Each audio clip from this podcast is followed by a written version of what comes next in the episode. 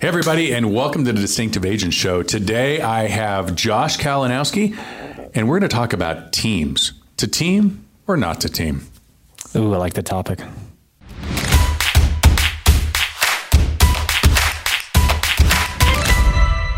everybody, welcome back to the Distinctive Agent Show. So, JK, I affectionately call him.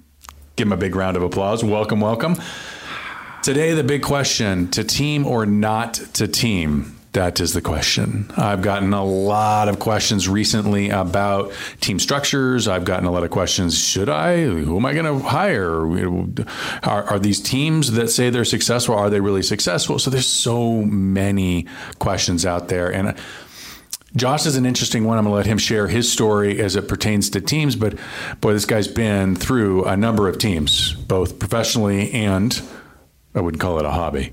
True. Right. Uh, but sometimes being a team leader does end up at the end of the year feeling like a hobby. Especially when you look at your 1099. There you go. so hopefully we're going to we're, we're going to uh, avoid some landmines here and we're going to come up with a plan of action so that if you desire to have a team, you're going to have the playbook. So, right. Josh, let's do it, brother. So what do you think, buddy? Like uh, should I start a team? Oh man, my first question to you to you would be why? Like, why do you want to start a team? Mm. I, I, just want to know the basis of it, right? Is it because you're overwhelmed and you can't manage and take care of your clients as it is?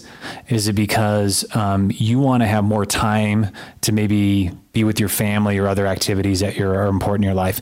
Um, what is the purpose of why you want to create a team? If you, if if I know the why of why you want to create a team, then I can give some direction and then I can give an explanation of what are maybe some of the pitfalls that you need to be looking at because I think that just like you and I've talked about in the past, is people want to create a team for more than likely the wrong reason, mm. right? Well, um, basically, I don't want to. I don't want to sell anymore, but I want to make a lot of money, and I want more time, and I want to be on the beach, and I want everybody else to do my work for me, and I want them to take all the responsibility, and I just kind of want to show up the office, and then like just you know I'll I'll I'll give them my credit card so they can buy the leads online, and then they're going to do all the open houses and all the other stuff, and I'm just going to be there to high five them and, and, tell them what a great job. There's a bu- there's a bunch of team leaders right now that are laughing on the floor yeah. right now, or maybe crying on the yeah. floor. it's hard. Yeah, it is really hard. I love yeah. that you said that.